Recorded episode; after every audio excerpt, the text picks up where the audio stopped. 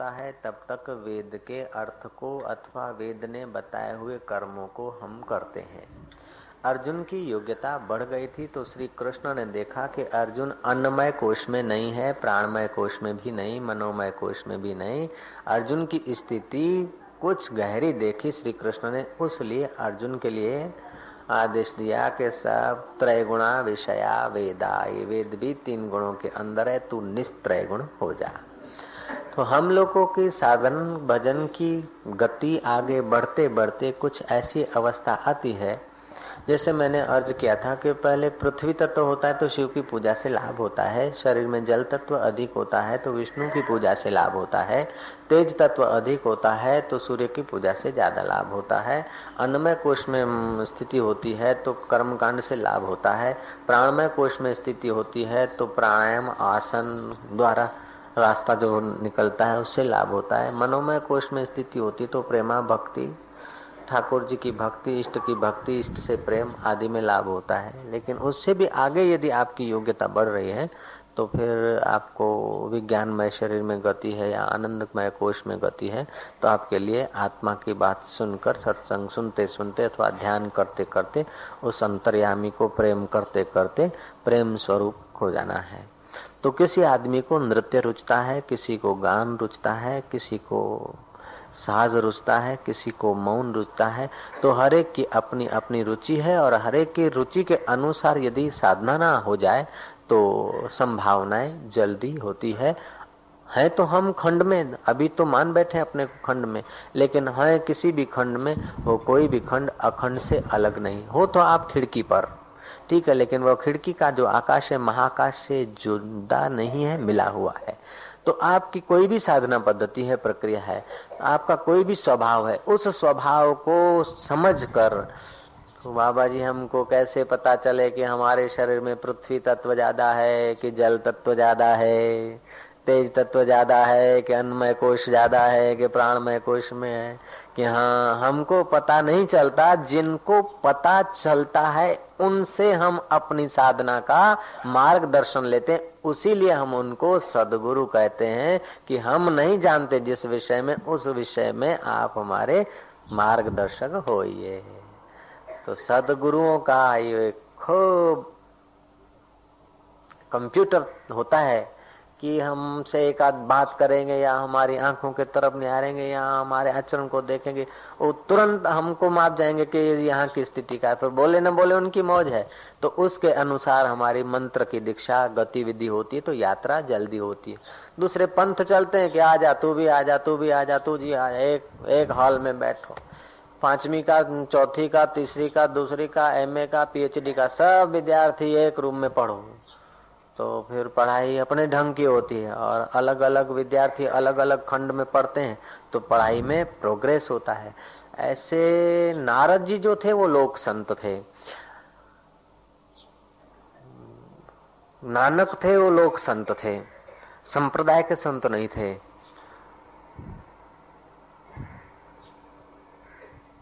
कबीर थे, लोक संत थे। संप्रदाय के संत, संप्रदाय जिनको चलाना है, उनको थोड़ा लोगों के साथ अन्याय करना पड़ता है, तभी संप्रदाय चलेगा। संप्रदाय में संप्रदाय मुख्य होता है और लोक गौण होते हैं। और संतों के जीवन में लोक मुख्य होते हैं और संप्रदाय गौण होता है। आश्रम गौण होता है, लेकिन आश्रम में लाभ लेने वाले का मुख्य ख्याल होता है। पंथ संप्रदाय या अपना सिद्धांत गौण होता है। सामने वाले का कल्याण मुख्य होता है। ऐसे गुरु भी देखे गए कि जिनके जीवन का सिद्धांत है तो वेदांत, लेकिन भक्ति करने वाले जब भक्त आते हैं तो वे गुरु भक्तों की भक्ति में, अभी उनकी भक्ति से उनको लाभ होगा तो भक्तों की भक्ति की स्थिति देखकर वो गुरु स्वयं भक्त भी बन जाते हैं। ऐसे गुरुओं को भी मैंने देखा। जिनको कुछ कर्म करने की आवश्यकता नहीं, दान करने की आवश्यकता नहीं, यज्ञ करने की आवश्यकता नहीं, लेकिन देखते हैं यज्ञ के अधिकारी तो वहाँ यज्ञ भी होने देते हैं, दान के अधिकारी तो दान भी होने देते हैं, कर्म के अधिकारी तो कर्म भी होने देते हैं, विनोद के अधिकारी तो वहाँ विनोद भी होने देते हैं। तो उन गुरुओं का लक्ष्य व्यक्ति का उत्थान है, संप्रदाय का टोला बढ़ाने का लक्ष्य उनका नहीं होता है। तो नारद ऐसे संत थे नारद जी वालिया लुटारा से जब मिलते हैं तो नारद जी वालिया लुटारा को मंत्र देते मरा मरा मरा मरा मरा। और ध्रुव जब नारद जी के चरणों में पहुँचता है तो ध्रुव को बोलते ओम नमो भगवते वासुदेवाय। गुरु तो एक के एक है, लेकिन शिष्य दो है ना, मंत्र दो हो गए। हाँ ध्रुव की योग्यता वाले दस और होते तो दसों को ओम नमो भगवते वासुदेव होना चाहिए था। वालिया की योग्यता वाले पचास और होते तो सबको मरा मरा होना चाहिए था। लेकिन किसी को मरा मरा किसी को राम राम किसी किसी को रिम राम रिम राम भी कहना होता है। रिम हरि, हिरिम हरि भी मंत्र है और केवल हरि हरि भी मंत्र है। कल्याण दोनों से होगा। लेकिन ह्रीम हरि का अधिकारी को खाली हरि दोगे तो यात्रा तेज़ी से नहीं होगी। और खाली हरि तत्व का अधिकारी है तो उसको ह्रीम हरि कह दोगे तो उसका रास्ता लंबा हो जाएगा। बुर्भुवस्व भगवत धीम ही दियो यो न प्रचोदयात। मंत्र बढ़िया है। लेकिन महाराज, ये युद्ध के मैदान में जाने का मंत्र नहीं है। देखा, कई लोगों को मैं, आप जानते, मैं जानता हूँ, तीस साल से जब करते हैं भगवत दियो यो मैं कहूँ राखो, जरा ठंडा पड़ो माजी घबराई जैसे बापड़ा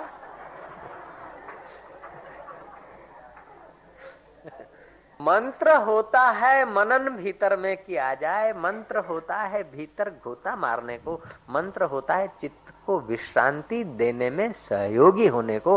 मंत्र चित्त को फैलाने के लिए नहीं होता है। मंत्र, हम कुछ विशेष जानकार हैं, इसका प्रदर्शन करने के लिए नहीं होता है। सच पूछो तो तुम्हारी साधना, भजन तुम्हारे चित्त के मिटाने में काम आए तो वो साधना है, वरना वो भी बोझा हो जाता है।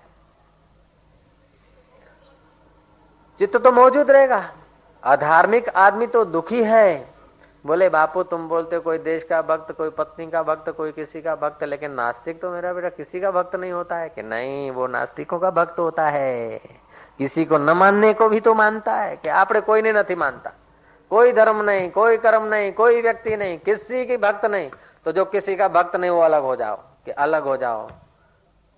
कोई संप्रदाय नहीं, कोई संप्रदाय नहीं का भी एक संप्रदाय हो गया। जय जय।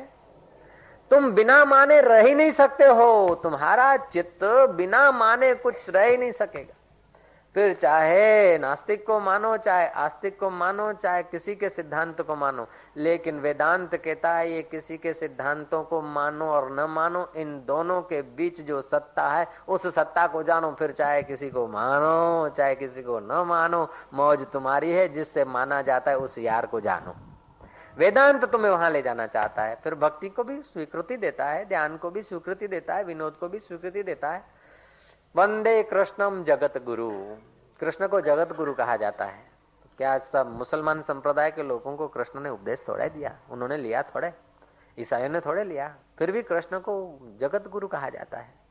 क्योंकि कृष्ण में एक ऐसी क्षमता थी कि जगत में जितने भी प्राणी हैं, जितने भी मनुष्य हैं, वे सब के सब कृष्ण के मार्ग की एक ऐसी योग्यता, एक ऐसी कुशलता है कि सब किस्म के लोग कृष्ण के द्वारा लाभविंत हो सकते थे। मुस्कुराने में देखो तो पूरा मुस्कुराता है। जो बालक है, उनके साथ मुस्कुरा के भी उनकी यात्रा करा रहे हैं। जो योद्धे हैं, उनको वीरता का उपदेश देकर उनकी यात्रा करा रहे हैं। जो यागिक है, उनको यज्ञ का उपदेश दे के सात्विक यज्ञ, राजस यज्ञ, तामस यज्ञ। जो शुद्धि अशुद्धि वाले हैं, उसको आहार की बात बताया। सात्विक आहार, राजस आहार, तामस आहार। तो जो जैसा अधिकारी है, गीता क्यों लोकप्रिय है? कि गीता में सब प्रकार का मार्गदर्शन है। तो सनातन धर्म के ग्रंथ, वेद, जिन संप्रदायों में एक ही मंत्र है और एक ही प्रक्रिया है, वो साधना के मार्ग में कंगाल हैं। वो कुछ नहीं जानते, एक ही जानते, बस। लेकिन ये सब कैसे करेंगे भैया? दुकान पे बैठ के थोड़े करेगा, घर में सब ऐसा करेगा नहीं। ये नादा अनुसंधान योग है। ये एक प्रक्रिया है। योग की इस प्रकार पाँच सौ सितर प्रक्रियाएँ हैं। जय जय। अब एक प्रक्रिया एक को लागू पड़ेगी, दूसरे को दूसरी, तीसरे को तीसरी। तो सत्संग जल वृष्टि न्याय न सत्संग में कभी विनोद, कभी गुरु तत्व की प्रशंसा, कभी ये, कभी कीर्तन, कभी ध्यान।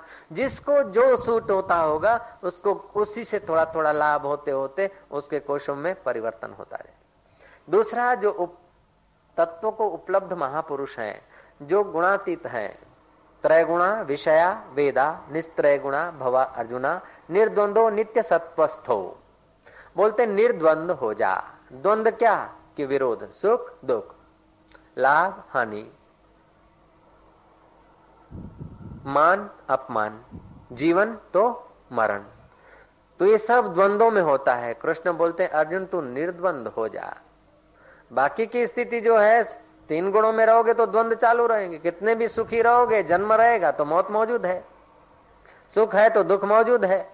मान है तो अपमान मौजूद है। ये सब द्वंद्वों में, यदि तू समझता कि द्वंद्वों में कोई सार नहीं है और तू मेरा निकट का भक्त है तो मैं तुझे सुनाता हूँ। द्वंद्वों से पार हो जा, आत्मस्थित हो जा। सत्व में स्थिति कर। सत्व में स्थिति करना क्या कि आनंदमय कोष में आना यह सत्व में स्थिति है। और ज्ञानी महापुरुष सदा आनंदमय कोष में रहते हैं इसलिए उनके अंतकरण में सत्व प्रधान होता है। तो सत्व प्रधान अंतकरण वाले के निकट हम लोग जब पहुँचते हैं तो हम लोगों के जीवन में भी सुख, शांति, आनंद का एहसास होने लगता है। तो ज्ञानियों को ज्ञानियों को अंतकरण का होना स्वीकार करके ज्ञानियों के लिए कहा कि नित्य सत्वस्थ। और जब अंतकरण से परे होकर अंतकरण को बाध करने की जब स्थिति में उनको देखने का विषय आता है, तब उनको कहते हैं आत्मस्थ। तो ज्ञानी नित्य सत्वस्थ भी है और आत्मस्थ भी है।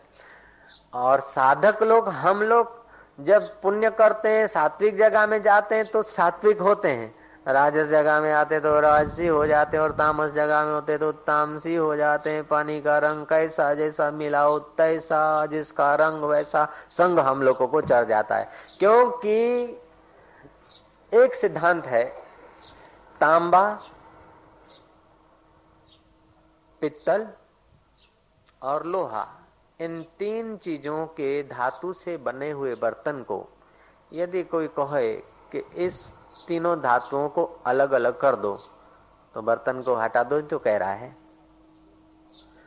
तीन धातुओं के मिश्रण से जो बर्तन बना है, उस बर्तन को वो हटाने का शब्द नहीं यूज़ कर रहा है, बोलता ये तीनों धातु अलग अलग कर दो।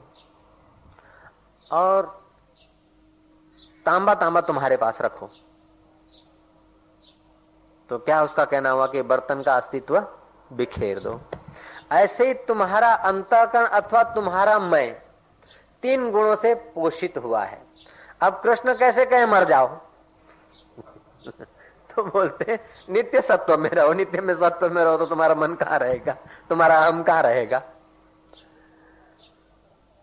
उपनिषदों का ज्ञान की परंपरा थी कि संसार मिथ्या है, अहंकार को छोड़ो तो संसार मिथ्या और अहंकार को छोड़ने के बहाने लोग इतने दीनहीन हो गए कि आत्म ओज भी छोड़ दिया और संसार मिथ्या मिथ्या करके आलसी और प्रमादी हो गए।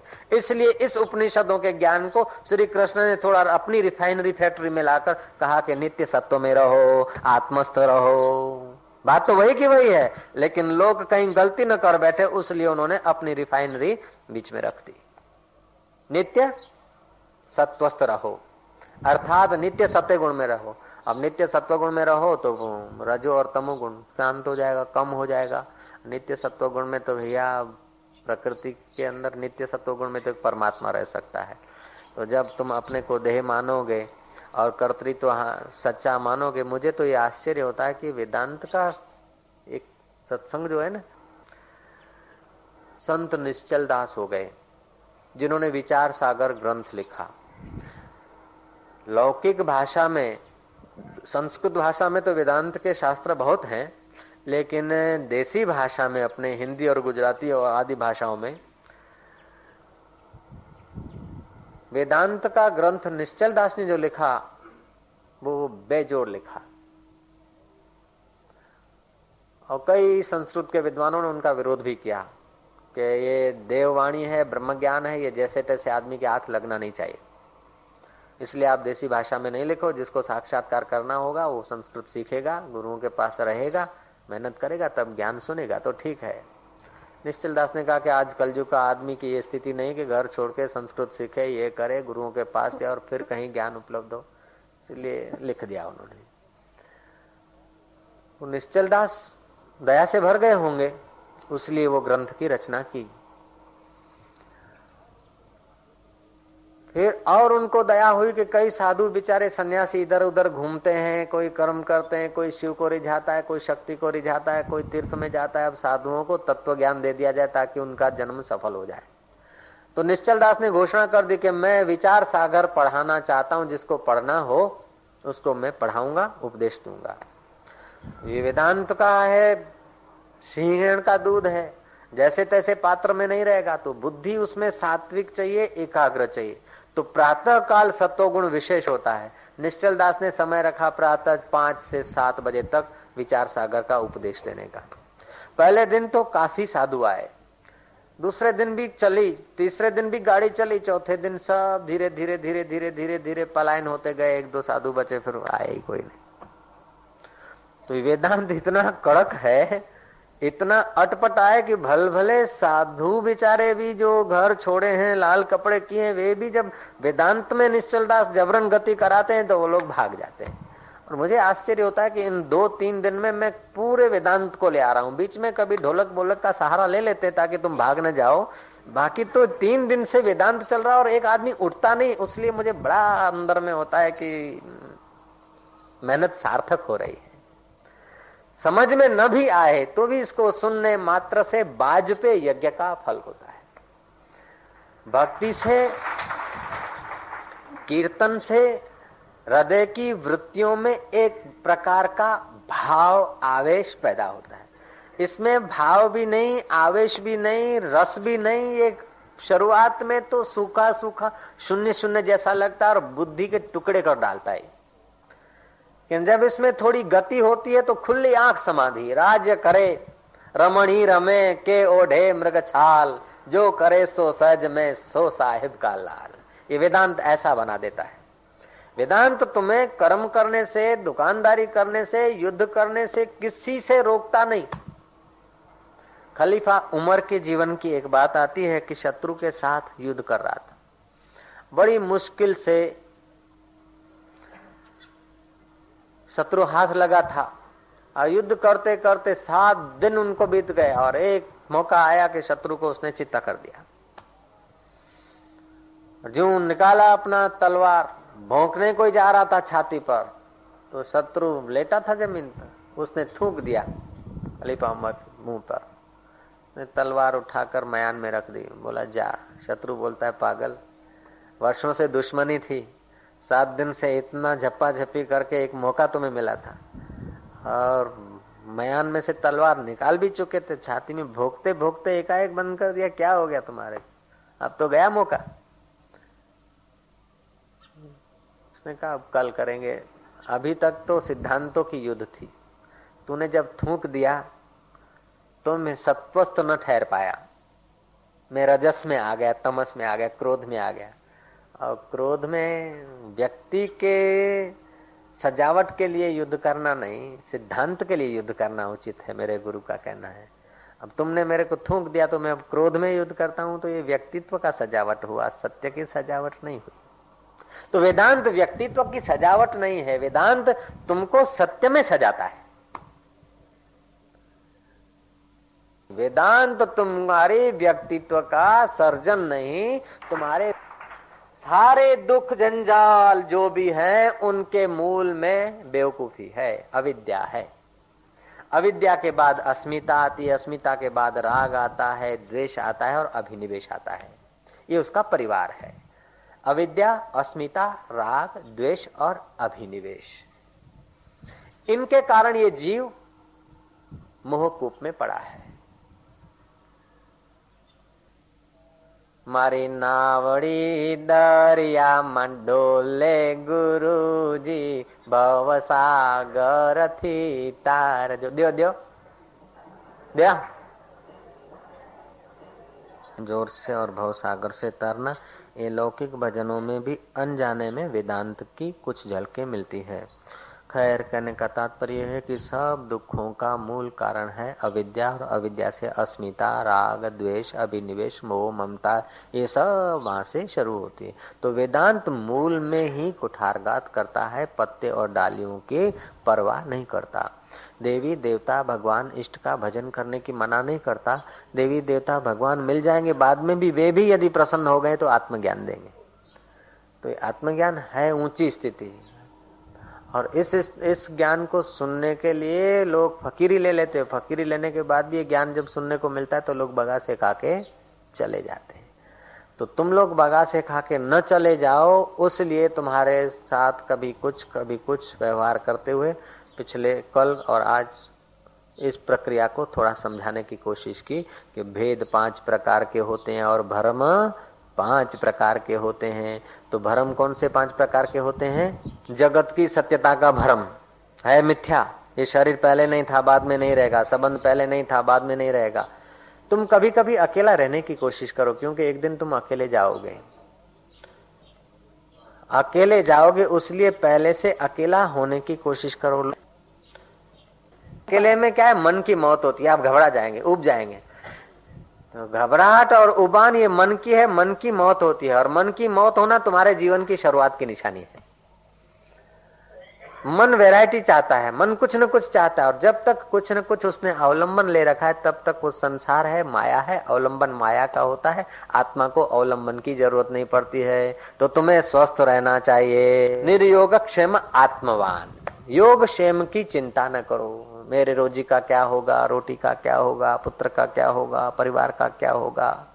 इसकी चिंता मत करो, तुम सत्व में रहो और आत्मवान रहो, बाकी का तो प्रारब्ध वेग से जैसा निहित है, ऐसा होता ही जाएगा, तुमको केवल निमित्त मात्र बनना है।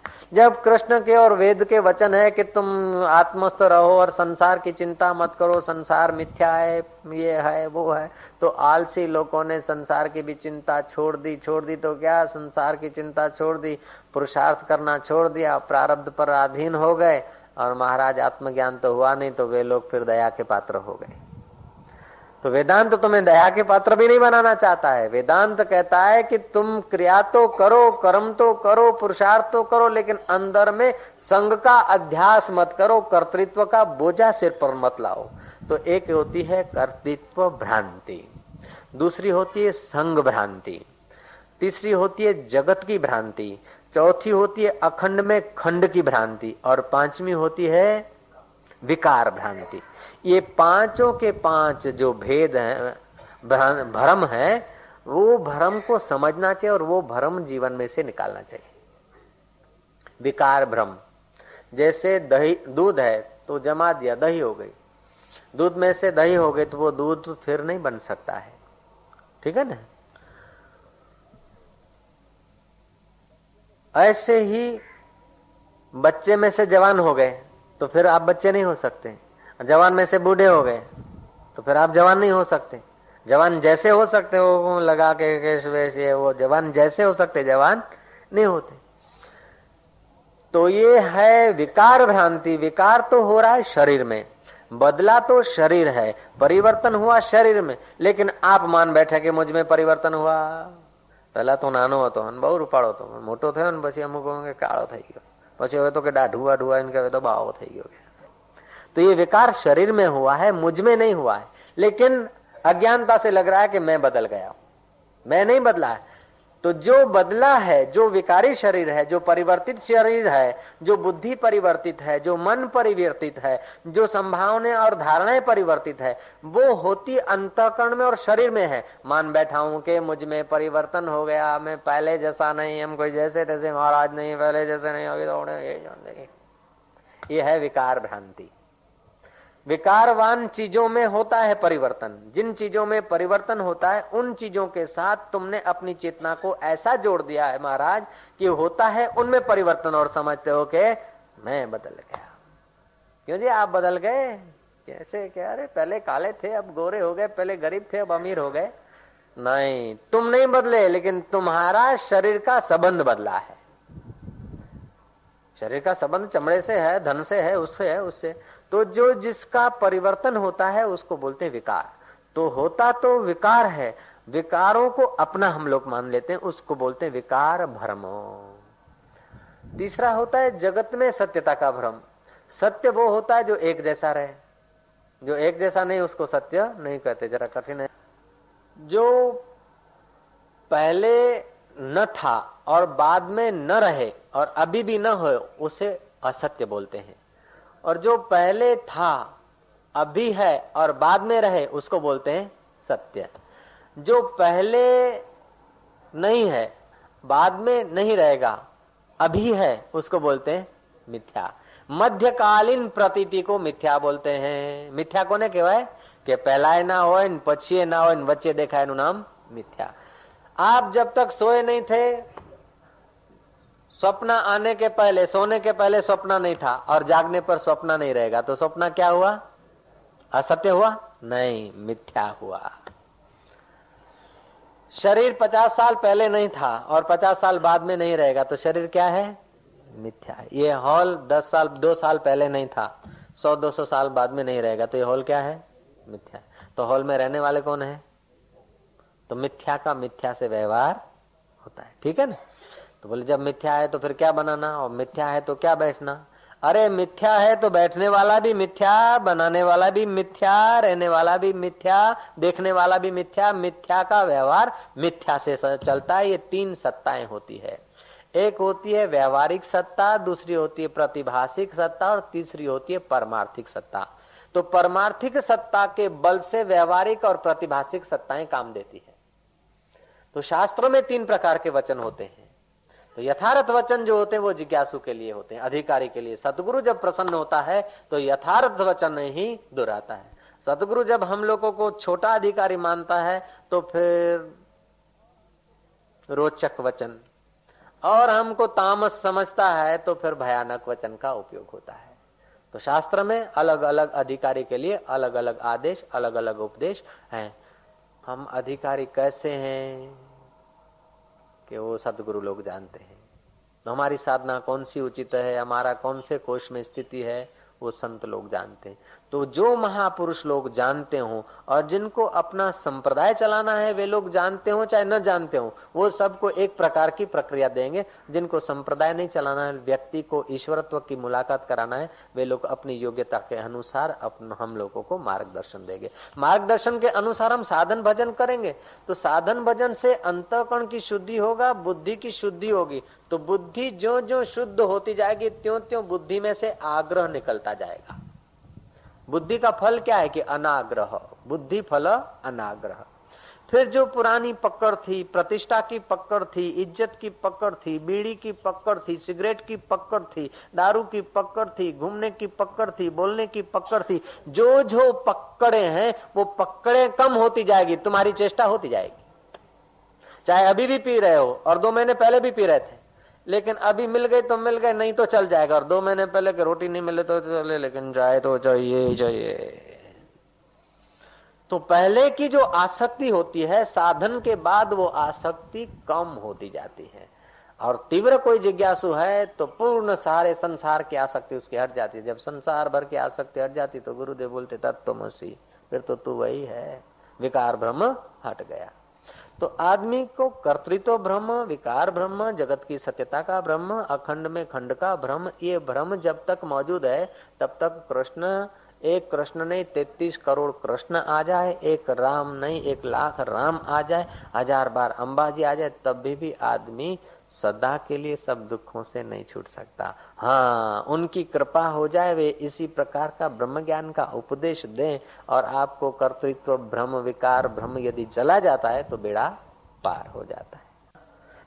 यदि तू इन विकारों से बचना चाहता है सदा सदा के लिए तो ये जो वेद विषय करते हैं, शरीर को, जगत को, संसार को, ये सब तीन गुणों के अंदर है, तू निस्त्रय गुण में आ जा। चित्त भी तीन गुणों के अंदर है तो यदि तीन गुणों के अंदर रहते हो तो सत्व में रहो लेकिन सत्व में रहते भी आत्मवान रहो बोलते निर्द्वंदो नित्य सत्वस्तो निर्योग क्षेम आत्मवान भगवत गीता बीजो अध्याय ने पिस्तालीसमो श्लोक छे ત્રૈગુણા વિષયા વેદા નિસ્ત્રય ગુણો ભવાર્જુના निर्द्वंदो नित्य सत्वस्थो निर्योग क्षेम आत्मवान यदि तुम निस्त्रय गुण होने को जा रहे हो तो फिर चिंता नहीं करना कि रोजी का क्या होगा, रोटी का क्या होगा। तो यदि उसमें जाओगे तो फिर खंड खंड का चिंतन होगा। और खंड खंड का चिंतन करने वाले तो भक्तों की खोट ही नहीं है और सब बोझा उठा रहे गठरी सिर पर, हाय रे, हाय हाय रे, हाय।